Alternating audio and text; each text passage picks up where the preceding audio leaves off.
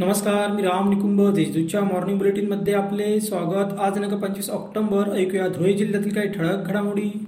दीपोत्सवाच्या खरेदीसाठी शहरातील बाजारपेठेत गर्दी होत आहे. परंतु अनेकांना मास्क सोशल डिस्टन्सचा विसर पडला आहे. गेल्या काही दिवसांपासून जिल्ह्यात कोरोना बाधित रुग्ण आढळून येत आहेत. त्यामुळे प्रत्येकाने खबरदारी बाळगणे गरजेचे आहे. या गर्दीकडे प्रशासनाने डोळेझाक केले आहे. धुळे शहरातील घाऊक व्यापाऱ्यांनी औद्योगिक वसाहतीत शंभर गोदामांच्या प्रकल्पाची मुहूर्तमेढ रोवली आहे. या वेअर हाऊसिंग प्रकल्पाचे भूमिपूजन राज्याचे उद्योग मंत्री सुभाष देसाई यांच्या हस्ते दिनांक पंचवीस ऑक्टोबर रोजी सकाळी दहा वाजता होणार आहे. कार्यक्रमाच्या अध्यक्षस्थानी आमदार अमरीशभाई पटेल हे राहणार आहेत.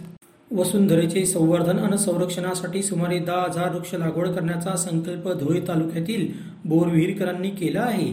पाचशे वृक्षांची प्रत्यक्ष लागवड करून त्याची सुरुवात देखील केली.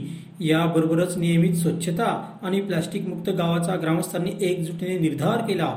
यावेळी जीपचे उपमुख्य कार्यकारी अधिकारी प्रदीप पवार यांनी मार्गदर्शन केले. शिंदखेडा शहराचे विकासाकडे घोडदौड सुरू आहे. विरोधकांनी कितीही अडथळे आणले तरी विकासाची कामे सुरूच राहतील अशी ग्वाही आमदार जयकुमार रावल यांनी दिली. भगवा चौकात रस्त्याच्या कामाचा उद्घाटन सोहळा पार पडला. यावेळी ते बोलत होते. महाराष्ट्र शिक्षक पात्रता परीक्षेची आतापर्यंत तीन वेळा तारीख बदलली आहे. आरोग्य विभागानंतर शिक्षक विभागाच्या टी टीचाही गोंधळ सुरूच आहे. त्यामुळे जिल्ह्यातील शिक्षक पात्रता परीक्षा देणाऱ्या उमेदवारांमध्ये रोष व्यक्त होत आहे. शेतातील पिकांचे नुकसान करणाऱ्या वराहांना पकडत असताना विहिरीत पडल्याने तरुणाचा मृत्यू झाला.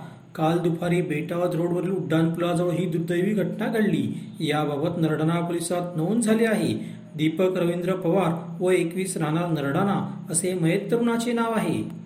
अशा त्याच्या ठळक घडामोडी सविस्तर बातम्यांसाठी वाचत रहा दैनिक देशदूत व ताज्या बातम्यांसाठी भेट द्या W W W dot Deshdoot dot com संकेतस्थळाला. धन्यवाद.